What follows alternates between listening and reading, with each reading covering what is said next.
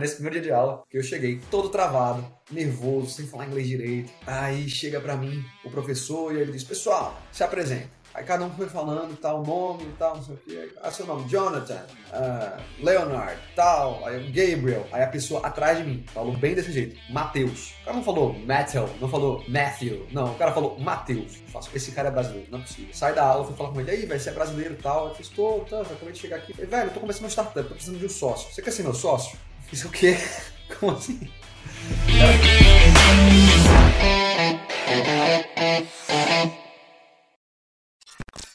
Sejam todos muito bem-vindos à segunda temporada do podcast Carreira e Negócios. Eu tenho o prazer de ter comigo aqui hoje Gabriel Lidera, Gabriel Medonça, mais conhecido como Lidera realmente, todo mundo que eu conheço, que a gente tem de amigo em comum, só fala, só chama ele de Lidera.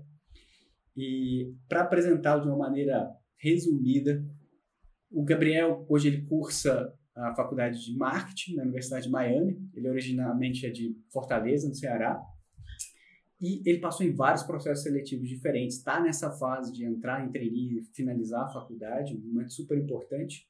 Já passou em estágios importantes como Santander e na Stone.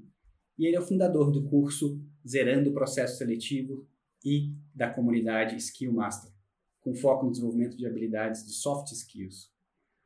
Bom, Gabriel, se quiser falar uma palavrinha para o pessoal. Pô, primeiro de tudo, muito obrigado pelo convite aí, Paulo. É uma honra inenarrável estar aqui com você. Vai ser um papo muito maneiro aí, a gente compartilhar umas ideias, trocar, trocar uns conhecimentos e tenho certeza que o pessoal vai gostar um bocado aí. Só comentando que nessa, nessa segunda temporada a gente está com um formato diferente, a gente vai estar muito mais focado nas habilidades. Né? Desenvolver habilidades que você precisa para se destacar no mercado de trabalho e não tinha uma pessoa melhor para escolher do que o Gabriel para começar esse novo, esse novo quadro, esse novo formato aqui do podcast. E, Gabriel, eu trouxe um tópico para a gente começar o bate-papo, eu queria ver a sua opinião sobre isso, que é o seguinte: quais oportunidades existem que, na verdade, a porta para entrar nelas é um processo seletivo? Né? Por que, que as pessoas deveriam prestar atenção nisso? Vamos lá, né? Eu, eu gosto de falar que o processo seletivo é a pedra no sapato de todo estudante brasileiro, né? Que é aquele negócio chato, aquele negócio que é desgastante, que cansa fisicamente, cansa psicologicamente, mas que em qualquer momento o estudante brasileiro ele vai ter que passar para se ele quiser uma oportunidade legal, seja de estágio, seja de trainee, como a gente estava conversando outro dia, né, Paulo? As, provavelmente as melhores formas de você entrar numa empresa é através ou de um estágio ou de um trainee, você já, já chega com a, a, a liderança te, te olhando de uma forma diferente. E, além disso, eu digo até mais, né, muito provavelmente, mesmo que você siga uma carreira mais voltada para o corporativo, ou que você siga uma carreira, vamos supor, até para você queira fazer mestrado, queira fazer um doutorado. Muitas vezes existem processos seletivos em outros locais também que você tem que dominar, é uma habilidade que você tem que dominar. Né? Entrevistas é uma coisa que você vai estar dando a torta direita em algum momento. Se você for bem sucedido, então aí que você vai estar dando muita entrevista mesmo, Paulo mesmo que o diga, né? E aí tem uma coisa que eu falo muito com meus alunos, eu acho que é uma coisa que acontece que muita gente vacila com isso, né? Putz, já que acontece às vezes com o aluno brasileiro. Você entra na faculdade, ah, aí você faz, tá, tá, todo empolgado lá com as festas, com os trotes, com as coisas novas, realmente é, é te sobrecarrega. Mas em algum momento, em algum momento você vai ter que começar atrás de um estágio, começar atrás do seu primeiro trabalho, começar atrás da sua primeira experiência profissional. Só que geralmente você fica naquela, putz, estou no meu primeiro semestre de faculdade, eu acho que não chegou a hora ainda. Ah, no segundo semestre eu olho, no segundo semestre você faz, putz, não sei se está na hora ainda, de repente eu tenho que pegar mais aquela matéria 1 ou 2 ou 3, depois que eu fizer cálculo 2, aí eu vou atrás de começar a pegar estágio. Quando você vê o tempo vai passando, vai chegando no meio da, da faculdade, no final da faculdade, só que você não começou a fazer processo seletivo ainda. Aí o que acontece? Você não está acostumado, você não chega numa entrevista e está se sentindo confortável. Porque eu digo que o, o, o processo seletivo é como se fosse um jogo, né? Você tem que. Se, se você não, não joga, se você não pratica, você pode até ter algum talento, mas dificilmente você ganha se você nunca pratica. Então, o que eu falo sempre pra galera, pô, começa o quanto antes a fazer processo seletivo, mesmo, mesmo que você se sinta ainda não, tô preparado, ah, tô no primeiro semestre. Tem muito aluno meu que já pegou os estágios no primeiro semestre, no primeiro, primeiro semestre de faculdade. Tem muitos, algumas, algumas empresas pedem, né, você tem que estar no terceiro semestre, quarto semestre, mas muita empresa, muita oportunidade tem para quem acabou de entrar na faculdade.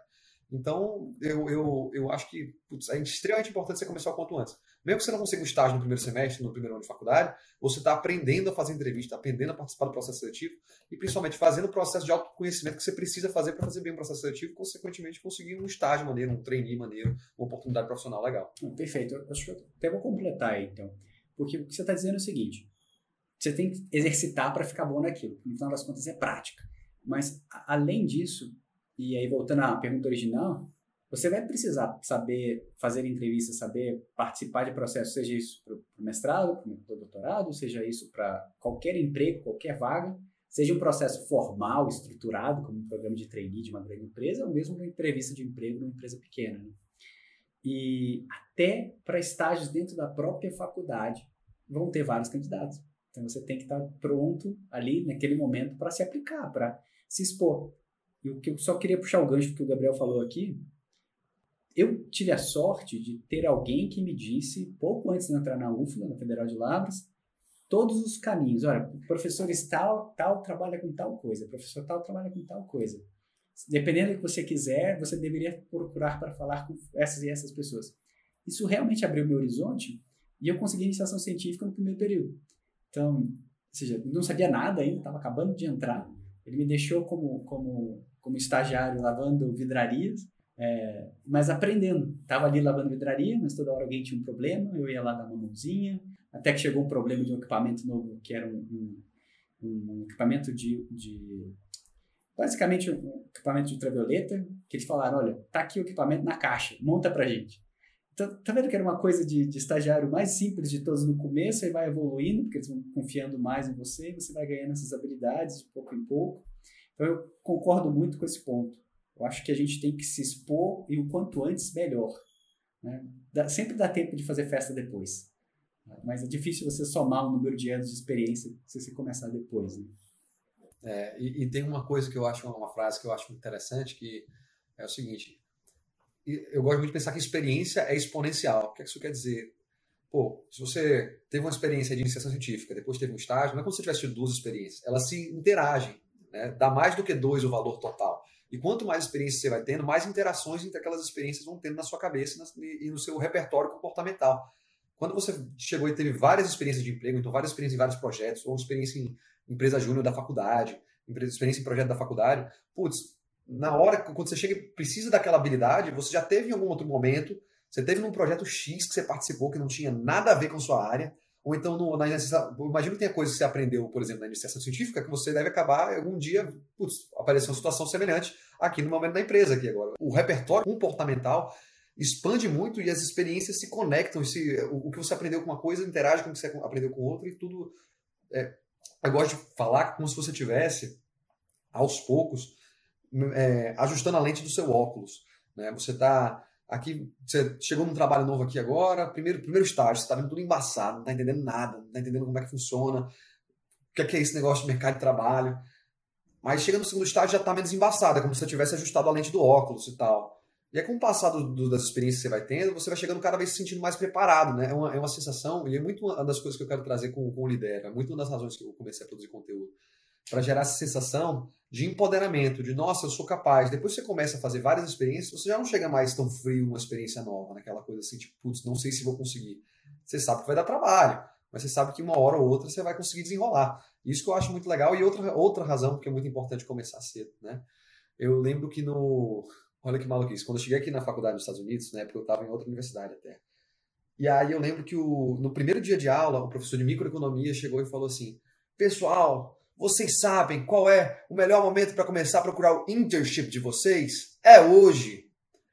E aí eu olhei, meu inglês estava mais ou menos ainda, eu fazia: O que é que é um internship? Internship é um estágio.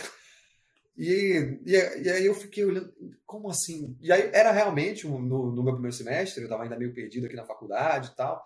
Putz, era uma, era uma coisa que era para ter investido tempo, ter começado a, a, procurar estágio. Eu fui começar a procurar estágio depois de um ano de faculdade. Então perdi um tempo enorme aí nessa brincadeira de, de, de tipo de não me preparar.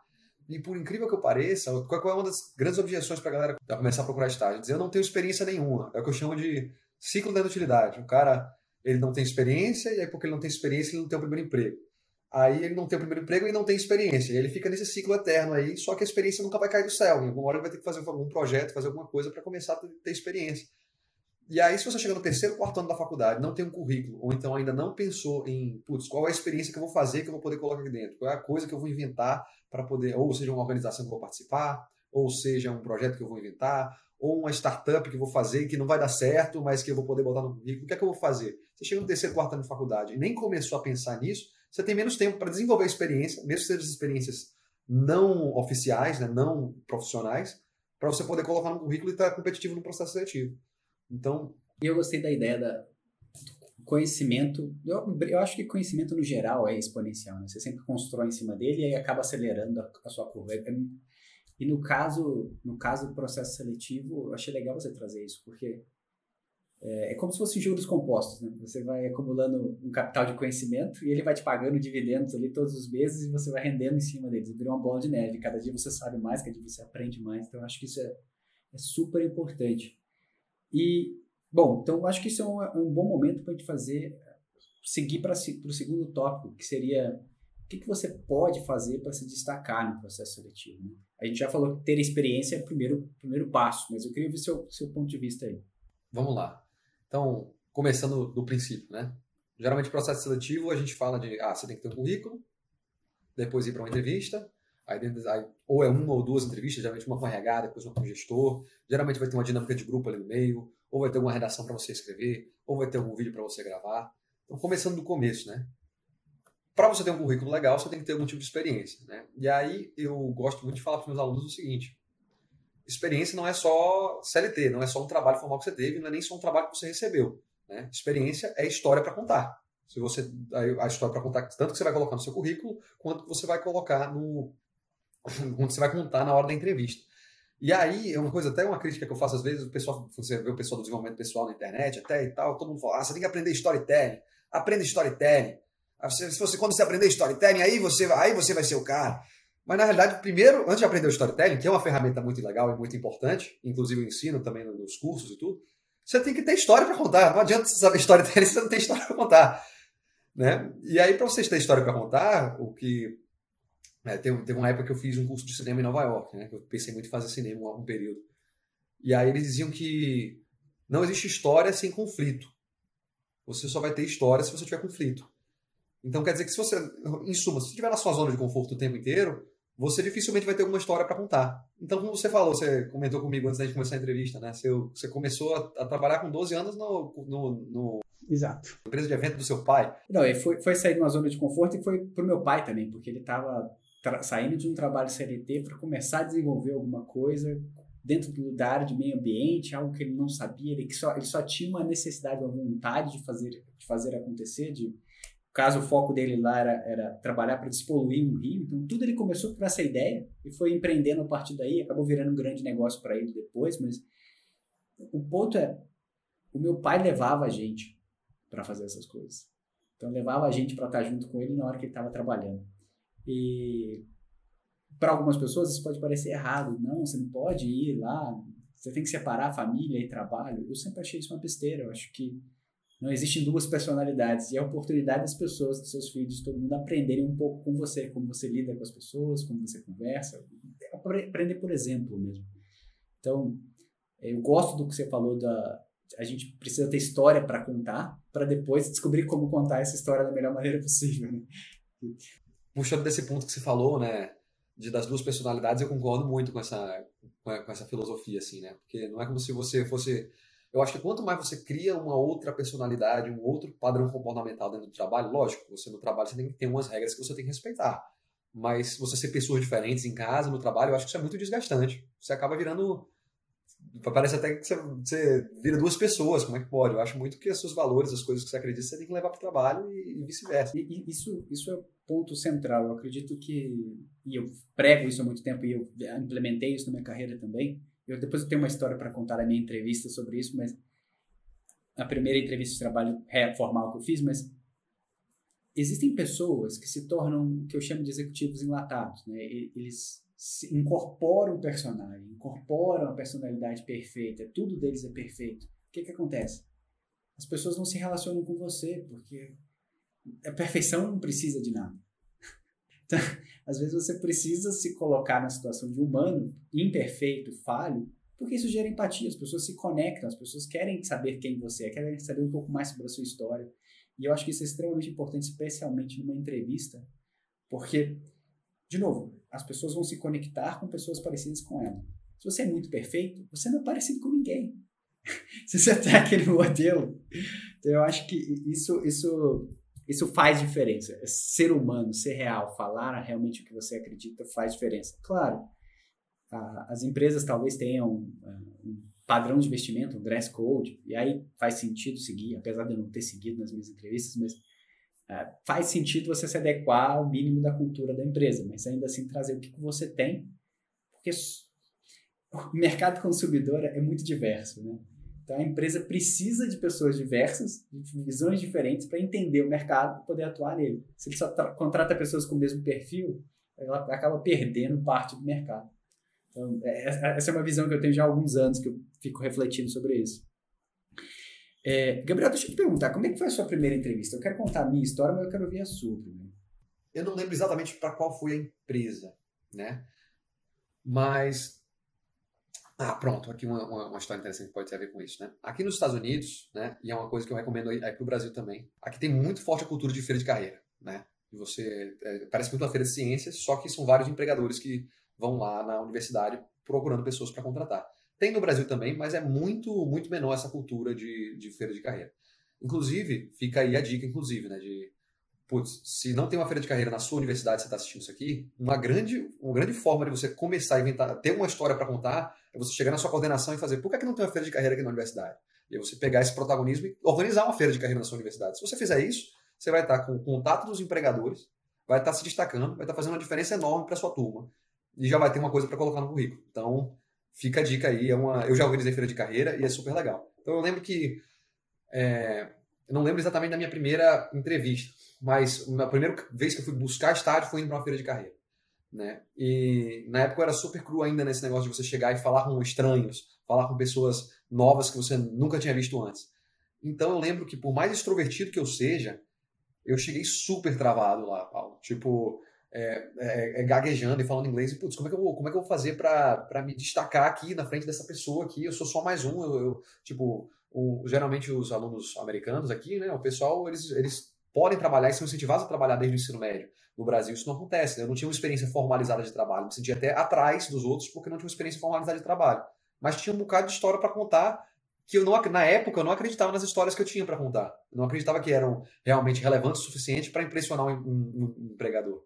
O que não é verdade. Você ter história para contar, se ela tiver se você tiver uma história legal que te desafiou, que você aprendeu alguma coisa, muito provavelmente vai ser legal para um, um empregador escutar.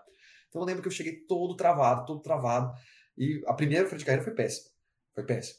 Eu acho que eu não consegui nenhuma entrevista de lá. Eu chegava mostrando currículo, currículo todo, todo, todo, todo feio, meu currículo lá e tal, não sei o que, todo. Mas se eu não tivesse para essa primeira feira de carreira, eu não teria ido para a segunda, nem para a terceira. Ou eu fui, para a de carreira tem umas duas semanas que eu fui, que eu estou no processo de buscar trainee, essas coisas. Nossa, eu chego falando com todo mundo, vim comigo de todo mundo já, porque já, já me sinto confortável. E se você não quebra essa primeira barreira, é, é difícil, tipo, é, é, muito desafiador você chegar e falar com, falar com estranhos, se você não tem costume de falar, fazer isso, mas você só vai conseguir aprender se você começar aí. Eu achei que você comentou um ponto super legal também. E eu não tinha pensado sobre isso. Eu sempre fiz coisa pelas outras pessoas, por exemplo, fui, fui do centro acadêmico, fui do DCE, fui representante, o que, que fosse. Organizei eventos eu, eu, tinha um, eu tinha um objetivo, obviamente, pessoal, vamos dizer assim, um objetivo egoísta, porque eu queria fazer aquele curso, mas eu não tinha como pagar aquele curso. Então, eu juntava pessoas, a gente organizava através do CA, e aí juntava muitas pessoas que queriam assistir aquilo, e aí ficava barato para todo mundo, ou ficava até de graça, porque como era um evento organizado pelo, pelo, pelo movimento estudantil, vários palestrantes iriam de graça.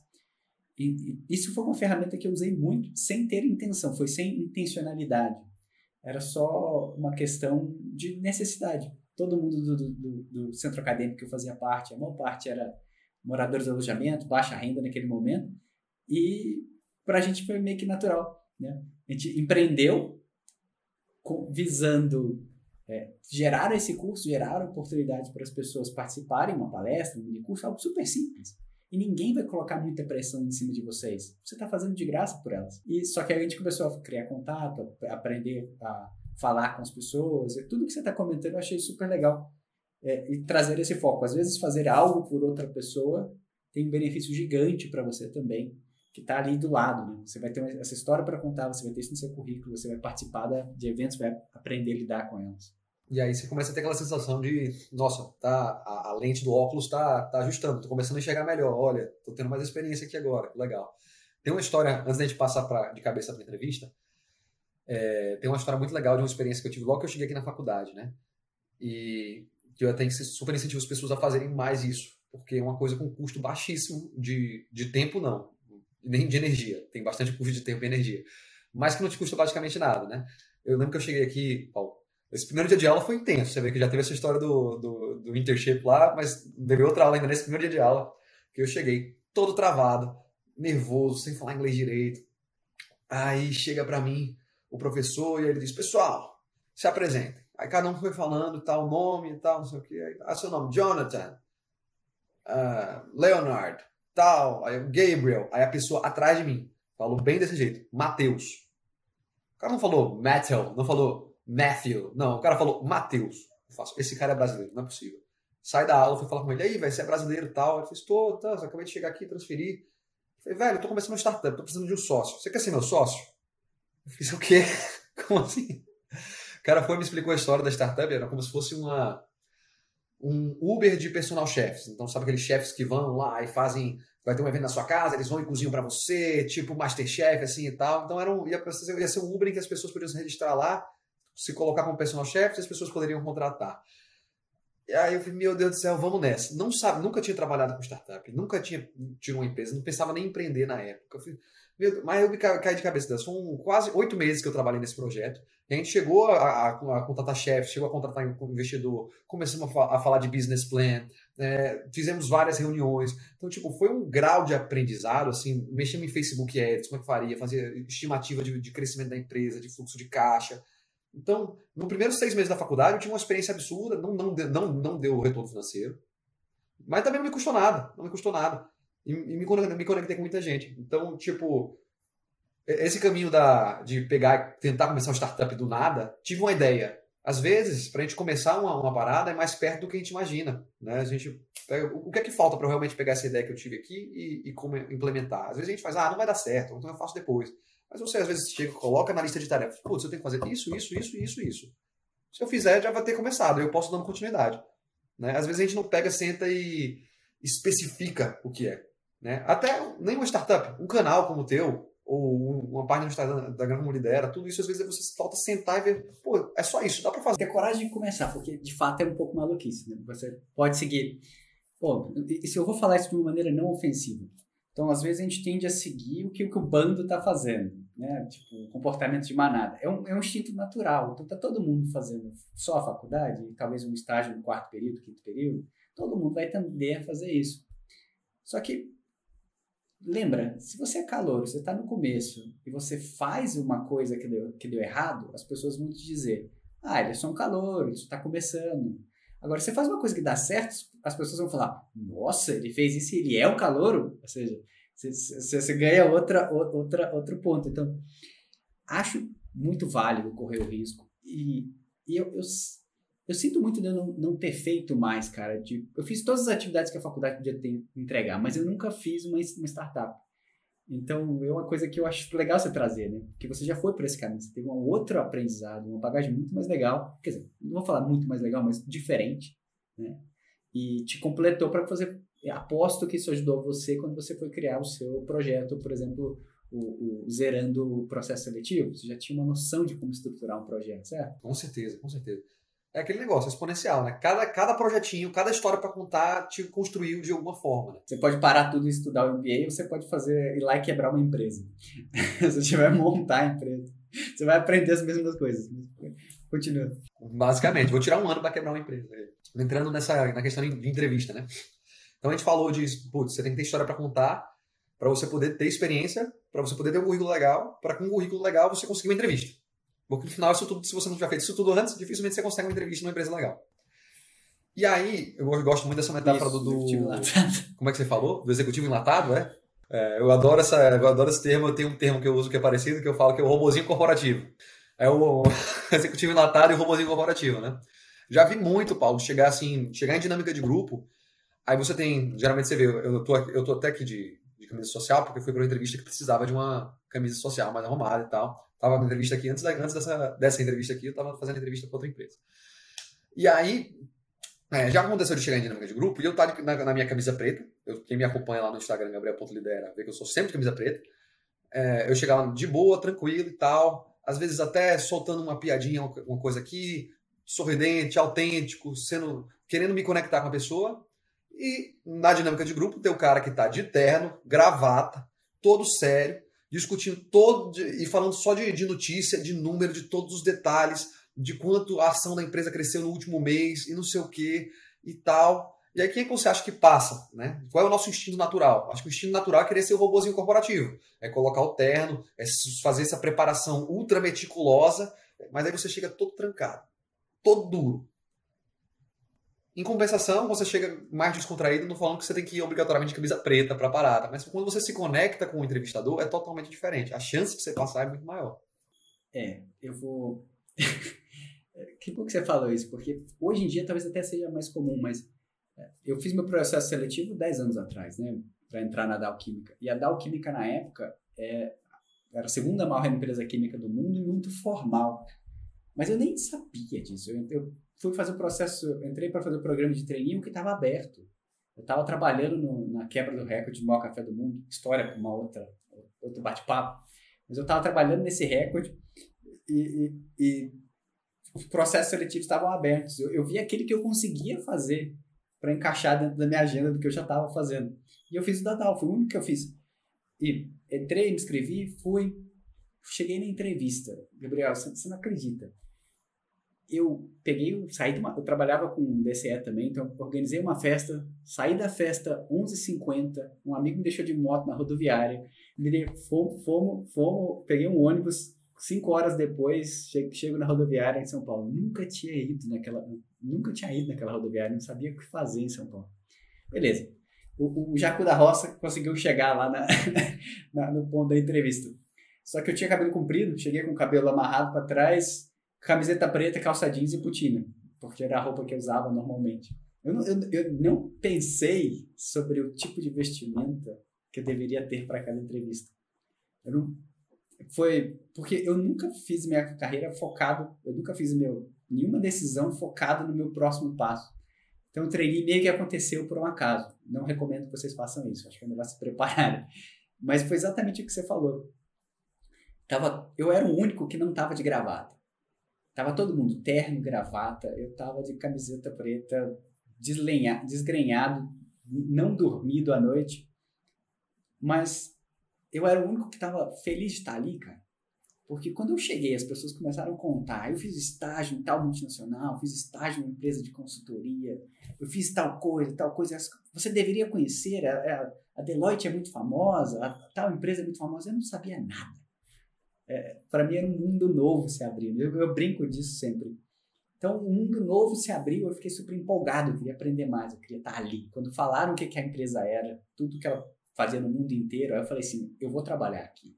E aí na, na entrevista eu acho que foi isso que destacou. Eu, por isso que eu falei que eu aprendi uma coisa forte no, no processo seletivo, que é o poder da empatia. Eu estava feliz. Tava todo mundo na dúvida, por que, que esse cara tá vestido assim? E eu ainda assim estava extremamente feliz de estar ali, não estava me preocupando com isso. Então isso meio que contagia, as pessoas notam isso em você. E aí os, os avaliadores notaram também, no sentido de, beleza, esse cara não sabe qual era o vestimenta, mas ele é uma pessoa real, ele quer aprender, ele está aqui, está empolgado. Acabei passando na, no processo seletivo desse jeito. E é por isso que eu falo que ser o executivo enlatado não é uma boa ideia. Né? Você trazer quem você é, você mostrar que você é um ser humano, gera empatia, gera conexão. Bom, mais ou menos em linha com o que você está falando. Né? E, e agora a sua geração já está já tá mais normal isso. Né? Felizmente felizmente já não é mais tão super enlatado, né? Hoje é mais normal você ir para uma entrevista de camisa preta, não é não é uma coisa que, a depender da empresa, né, provavelmente não vai te tirar do processo seletivo. Mas, lógico, é, tem uma história engraçada sobre isso também, de entrevista. É, o, o, ideal é você buscar se encaixar no, no, na, na vestimenta que a empresa está se propondo, né? Teve uma vez que foi muito engraçado, eu estava fazendo entrevista com uma startup aqui nos Estados Unidos, e aí todo mundo fala, vá de terno e gravata, não sei o que, bonitão. Só que é uma startup, né? Tipo, você indo mais, mais arrumado do que menos, geralmente não vai ter problema nenhum.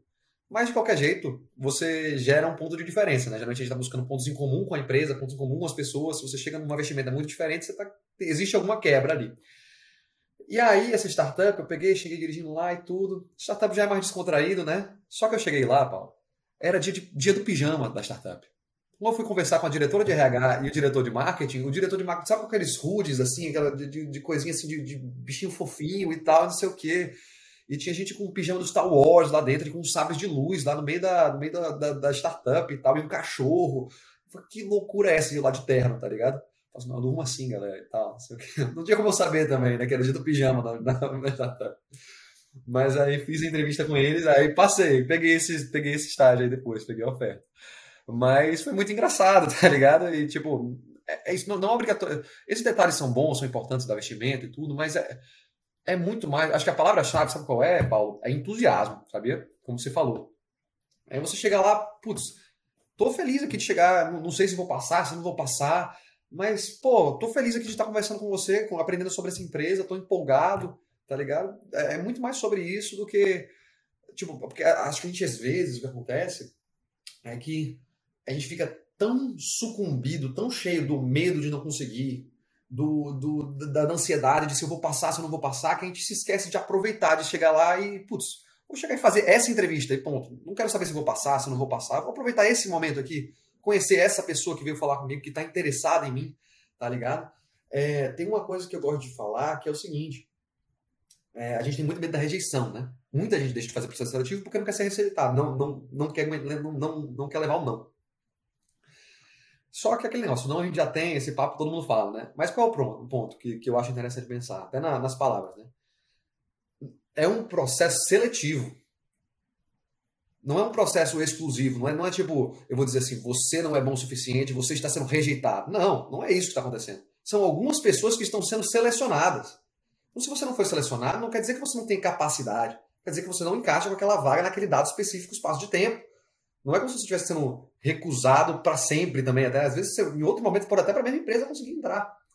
Então, eu gosto muito de pensar dessa forma. É uma seleção. Não é como se fosse, ah, estou te recusando, você está sendo excluído do BBB. Não é isso. Não, não, eu acho, acho que você trouxe um ponto super importante. Até comentar uma coisa. Ao longo da carreira, eu tive que contratar muita gente também. Né? Então, eu fui assumindo posição de liderança e tive que gerar processos seletivos. Sejam eles grandes ou menores, mas é, teve um caso recente que eu fiz um processo seletivo, foram cinco finalistas, a gente avaliou esses cinco finalistas, a gente trouxe uma pessoa para o time, a gente acabou falando, quer saber, aquele número dois, esse cara é o perfil que a gente precisa, mas a vaga ainda não está criada. Então a gente foi, criou a vaga e convidou a pessoa. Então, ou seja, ele teve a oportunidade de se mostrar naquele processo. Ele não era a pessoa mais adequada naquele momento, tinha alguém um pouco melhor do que ele para a vaga inicial, mas a gente também precisava da, de, de, uma pessoa com o perfil dele. Então a gente só abriu a vaga e chamou ele. Então, assim, a gente tem feito isso. E aproveitar o momento, o que você falou, achei perfeito. Você está se divertindo de estar tá ali, você está aproveitando a chance para aprender, aproveitando a chance para ver como outras pessoas construíram as carreiras delas, porque é muito natural, né? No processo, eles vão perguntar onde você quer chegar, coisas assim. Você também pode perguntar para quem estava te avaliando: como é que foi a sua história? A pessoa te conta ela, e você gera conexão. Você não precisa estar tá lá sendo investigado pelo FBI, vamos dizer assim.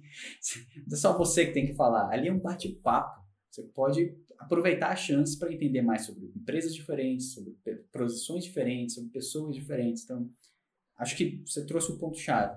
Tá ali com entusiasmo, aproveitando aquele momento, sacando o máximo que você puder tirar dali.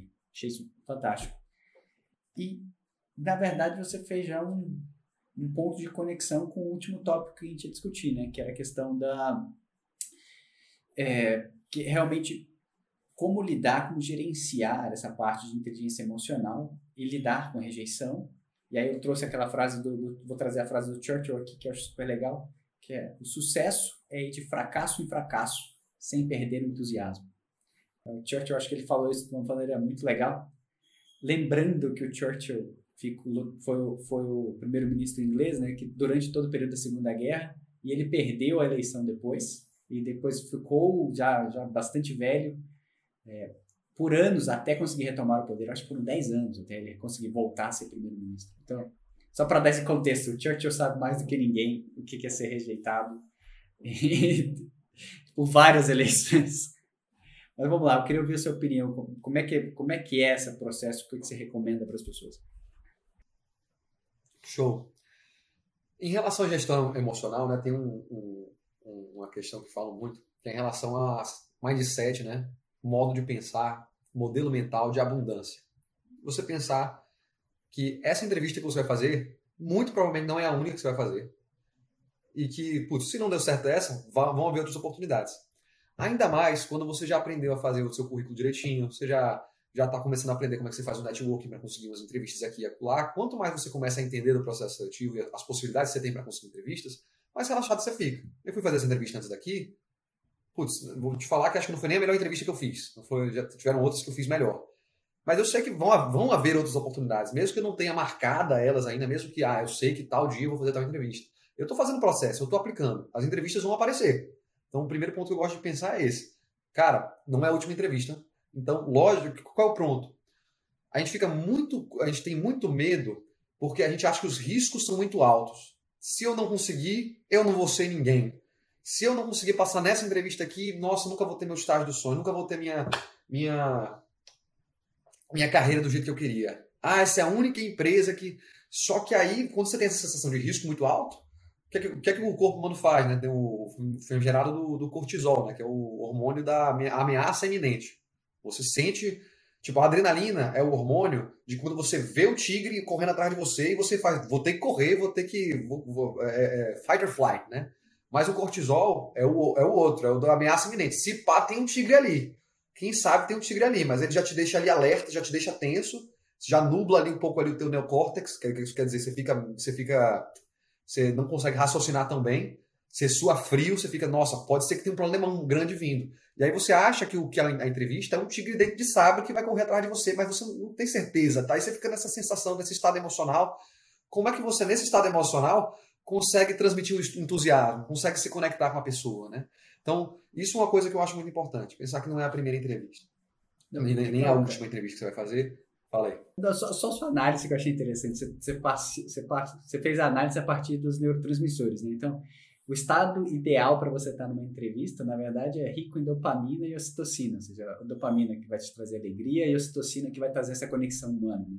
É isso que você quer que os entrevistadores tenham com você, essa, essa descarga de ocitocina quando elas, elas estão conversando com você. Porque elas sentem que se conectam, que estão seguros na sua presença também, que você é uma pessoa boa.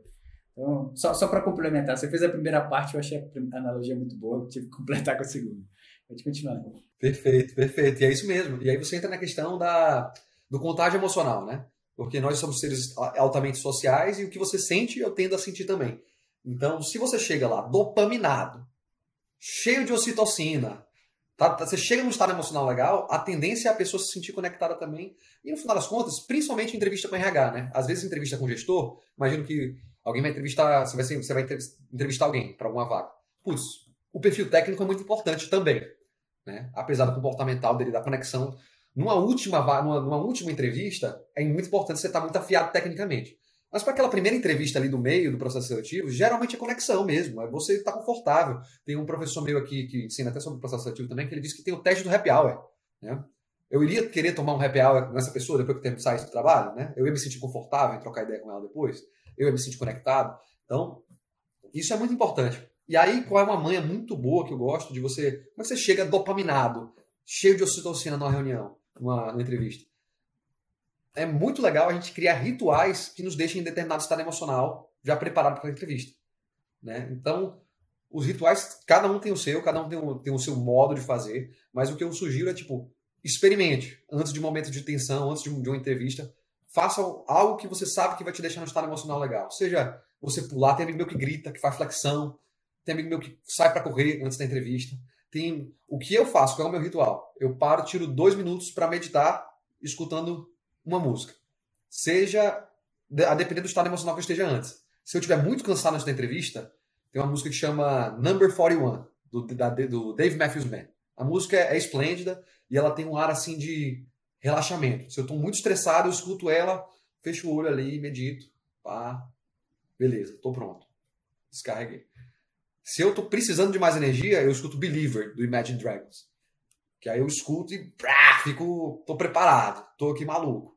É, outras ferramentas que você pode usar, né? Além de meditação, além de atividade física, tem uma ferramenta do PNL que eu gosto muito, né? Que Inclusive, telespectador, se quiser fazer isso aí nesse momento agora, não faça isso se você estiver dirigindo, mas teve um exercício de um, de um professor que ele fez comigo que eu achei muito legal, né? Que fala assim, pô, fecha o olho e imagina uma coisa que aconteceu com você essa última semana, esse último mês, que você ficou muito feliz. Um momento que você saiu assim muito animado. Pode ser com a família, com os amigos, com o pai, com a mãe, com a namorada, com o namorado, com aquela outra pessoa que é especial para você. Qual foi o momento que deixou muito feliz? Aí, além de lembrar dele só racionalmente, ver essa cena, imagina como se você estivesse lá. Quais foram as sensações que você sentiu? Como é que você estava naquele momento? Você sentia frio na barriga? Era o coração batendo rápido? Quais eram as sensações? Tenta replicar isso com você agora. Né? Eu fiz um pouco mais rápido do que eu geralmente faço com meus alunos, mas a, a vibe é que geralmente depois de você fazer esse exercício, você está num estado emocional mais legal. E isso é uma memória que você usou específica aí. Você tem N memórias que você pode usar. Você tem uma coletânea de coisas que você pode pensar e usar como um estímulo. Né? Nossas emoções são reações a estímulos externos. Só que nós temos é, muito controle sobre algum desses estímulos, seja música, seja meditação, seja corrida, seja uma memória, seja a cena de um filme. Eu brinco muito com meus alunos de falar, porra, você está querendo ficar se sentir grandão, se sentir, sentir o Capitão América? Lembra daquela cena do Capitão América chegando e falando Avengers Assemble e tocando a música lá. Pam, pam, para, pam. Lembra, bota aquela cena. Se imagina sendo o Capitão América lá. Isso, isso ajuda. Lógico, vai ter uma pessoa que vai ver essa cena vai ficar maluco, vai ficar grandão, vai ficar preparado para entrevista. Vai ter outra que vai ser o mesmo que nada, o cara nunca assistiu Capitão América. Por isso que eu falo, pô, é muito legal você mapear esses estímulos, mapear quais são as coisas que te deixam naquele estado emocional dopaminadão, preparado. Porque se você faz um ritual antes, você chega na hora, a chance de você conseguir, você chega com um estado emocional legal, a chance de você conseguir contagiar o, o entrevistador com isso é muito alta, né? Cara, fantástico, fantástico. Isso vale a pena até gente recapitular. Então vamos lá. Comentário que você colocou primeiro aqui. Eu também. Não, não, não. Falei demais, é. Me, me empolguei, não, me empolguei aqui. Foi muito bom, mas se você usou visualização para poder entrar num estado de espírito ou mindset correto para aquilo.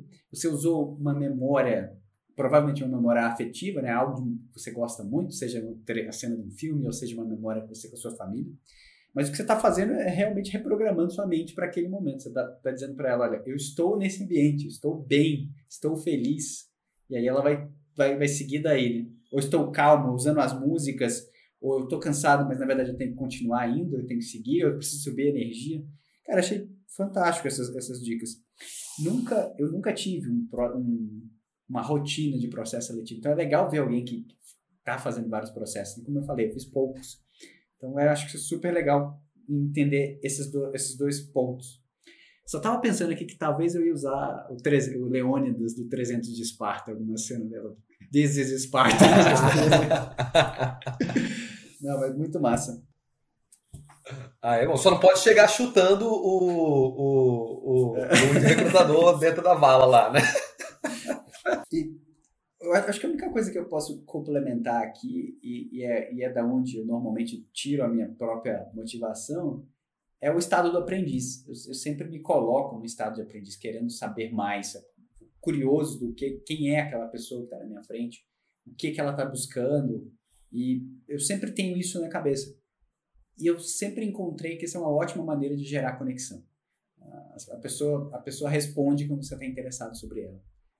É a única coisa que eu complementaria na sua fala, que eu achei que foi muito bom. E isso entra uma coisa muito forte, né, Paulo? Essa questão do aprendiz. Porque quando você se treina para você ser curioso, fica muito mais fácil de você ser entusiasmado, né? Você ter esse brilho no olho de querer aprender, de querer fazer. Quando você demonstra interesse pela. Porque qual, é o lance? Qual é o lance? Hoje em dia tá todo mundo atrás da sua atenção, né, Paulo? Tipo, é, é o story que a Anitta posta no Instagram, é o, o outro influencer querendo que você compre o curso dele, vai ser um anúncio meu que o cara vai ver lá do Zero do Processo Seletivo. Tá todo mundo atrás da sua atenção. Então sua atenção vale ouro hoje. E quando você pega a tua atenção e tu direciona ela para alguém, para escutar ela, tu tá gerando um valor enorme para a pessoa. Né? Escutar genuinamente e realmente querer aprender. Isso é, isso é muito doido. Isso é outra, outra forma de pensar que você trouxe, muito legal. Até vou falar isso com meus alunos também você pensar naquela entrevista não só como uma, uma, não como uma prova que você vai passar ou que você não vai passar. Mas, pô, é um momento de aprendizado, que você está lá para aprender, para você se vislumbrar com a empresa. Às vezes, o que você pode aprender numa, numa, em uma entrevista, às vezes, é uma coisa fenomenal. Às vezes só você está aprendendo como é que funciona aquela empresa, está se é, começando a imaginar como você vai se ver no futuro, como é que vai ser você trabalhando no futuro, seja naquela empresa ou em outra, como é que funciona aquele departamento. Né? Então, putz, é, é, é muito legal. Eu estava até conversando hoje mesmo, que tipo, pô, não vou dizer que é um hobby meu fazer entrevista, não é uma parada que eu faço por diversão. Mas é uma parada que eu gosto, eu gosto genuinamente. Tipo, eu, eu faço entrevista, faço, pô, legal conhecer essa pessoa, legal entender como é que essa empresa funciona. Então, eu acho que isso é um ponto muito importante. E é uma pedra no sapato, né? O, o bendito processo seletivo. Então, quanto mais você te transforma essa pedra no sapato, numa dádiva, numa oportunidade de aprendizado, menos cansativo fica o processo. Tô só imaginando, Gabriel acordando pela manhã, numa, numa, um domingo. Nossa, que vontade de fazer uma entrevista hoje.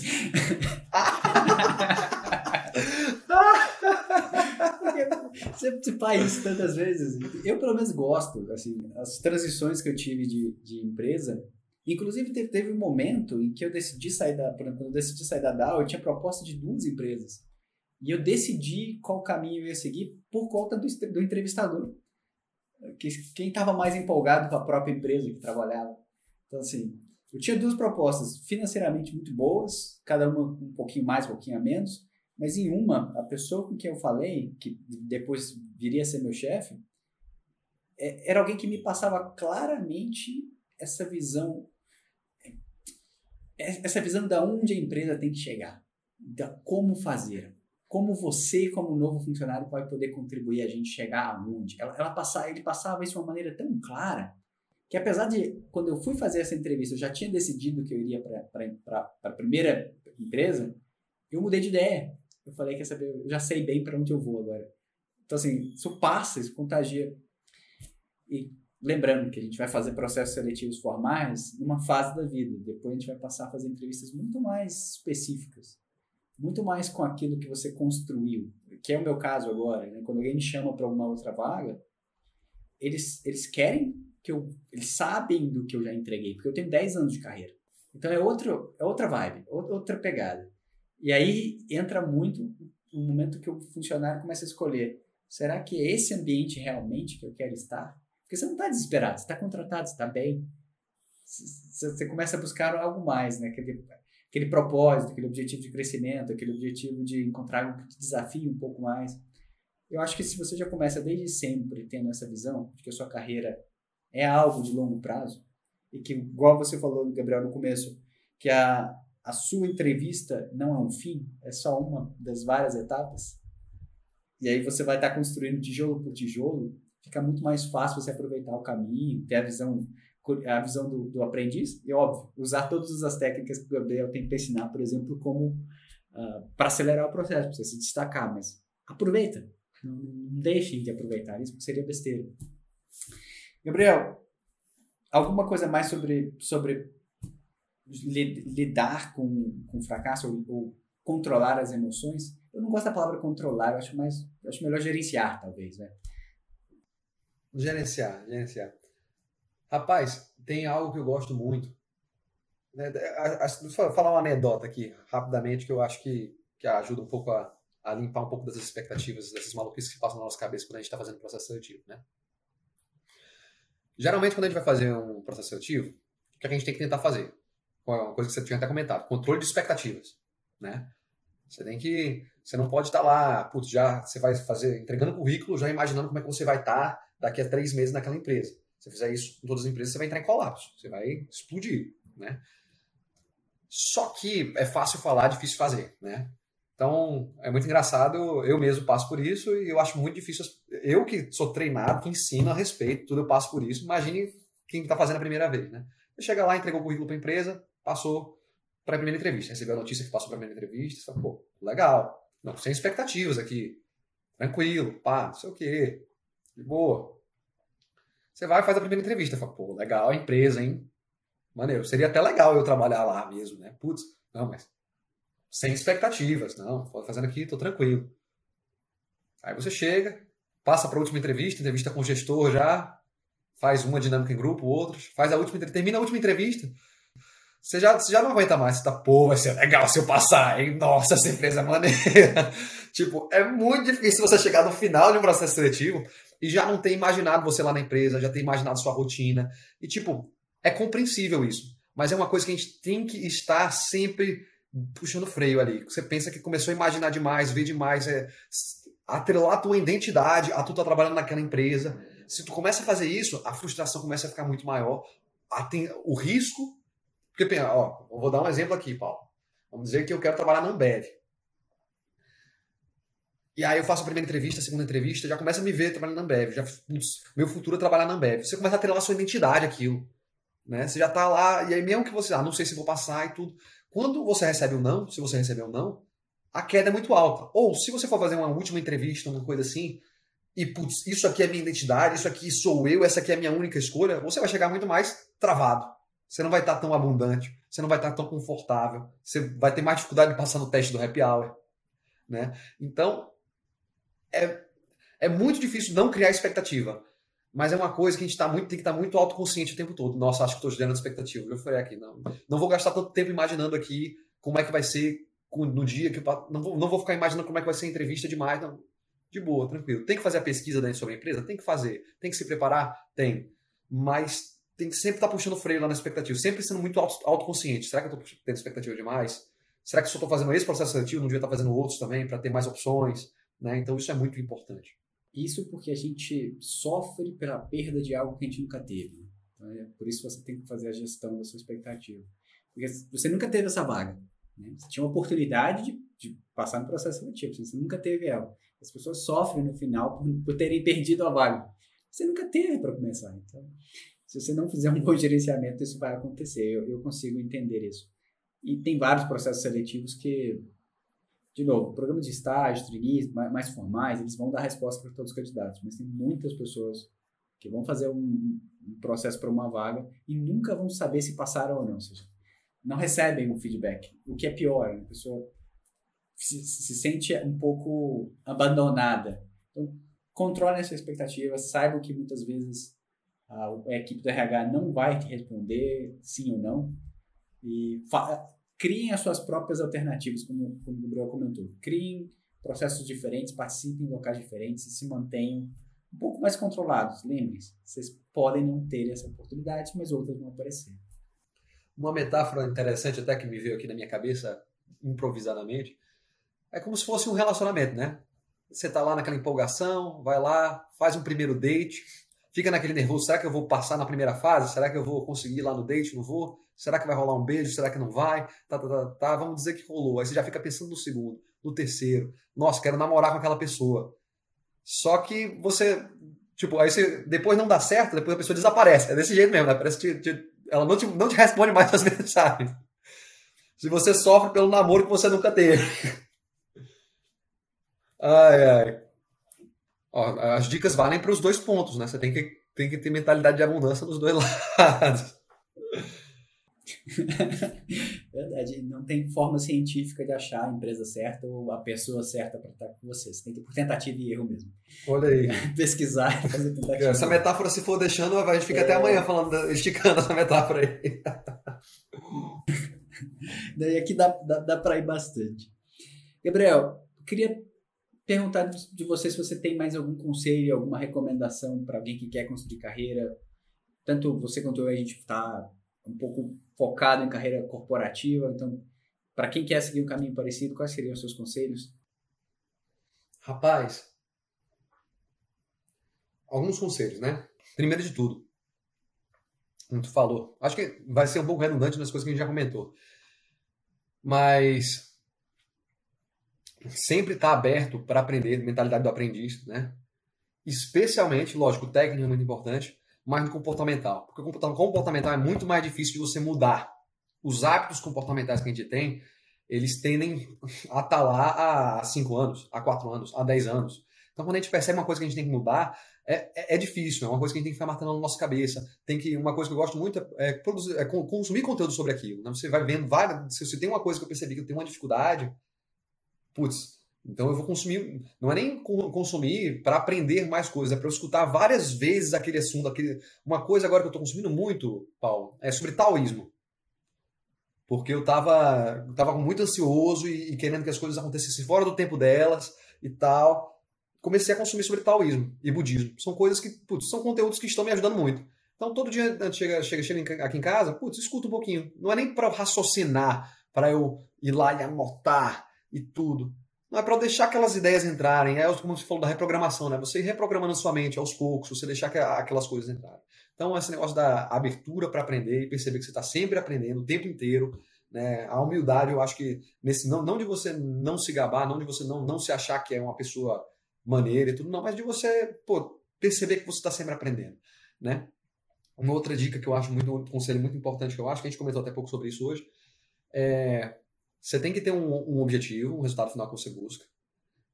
Mas é que nem a entrevista, não é para você estar tá ocupando o seu tempo e sua energia só pensando em como vai ser legal quando você chegar lá.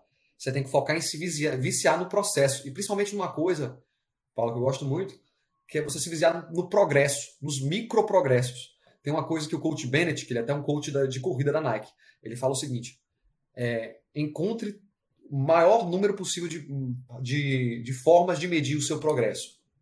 Né? Ele dá a metáfora da corrida. Às vezes a gente quer dizer que, putz, para eu ser um melhor corredor, eu só vou ser um corredor melhor quando eu correr mais tempo. Ou ser só um corredor melhor quando eu diminuir o meu pace. Ou ser só um corredor melhor quando eu correr tantos quilômetros. Mas na realidade, você existem N formas que você pode medir, não é só um número. Você pode medir pela forma que você se sentiu quando terminou aquela corrida. Você pode medir o seu progresso pela, pelo tempo, pelo pace, pela, pelos números, claro, pela quantidade de vezes que você foi, por você levantar cedo para ir. Né? Então, quanto mais a gente se vicia em medir nosso progresso, sentir aqueles progressos no dia a dia, mais satisfeito a gente tende a ficar. Por mais que a gente não tenha alcançado o resultado final ainda. Né? Então, eu acho isso uma coisa muito importante. Às vezes a gente fica muito focado só no final, e aí quando vê, passou um ano, dois anos, três anos, sei lá, se matando de trabalhar sem curtir trabalhar, que é uma coisa totalmente possível, né? Você aproveitar a jornada, só que você tem que gastar, focar para você fazer isso, né? Gastar energia para fazer isso. A gente esquece de aproveitar a jornada quando vê, passou. E aí depois tá naquela, ah, a vida, é, tá, tá, aquele. A rotina fica muito pesada, né? Porque você não, aproveita, não aprendeu a aproveitar o, as pequenas coisas, o progresso. Não se viciar no progresso é uma coisa que eu acho sensacional. E o último conselho que eu traria, que é, é de um, um dos grandes mentores meus, que passou esse conselho, eu achei sensacional. Ele falou o seguinte: esteja sempre feliz, mas nunca satisfeito. Eu acho isso sensacional, é uma sabedoria enorme. Né? É, e, e, traz de volta essa questão de se viciar, se viciar no progresso e, e, achar formas diferentes de medir o progresso todos os dias.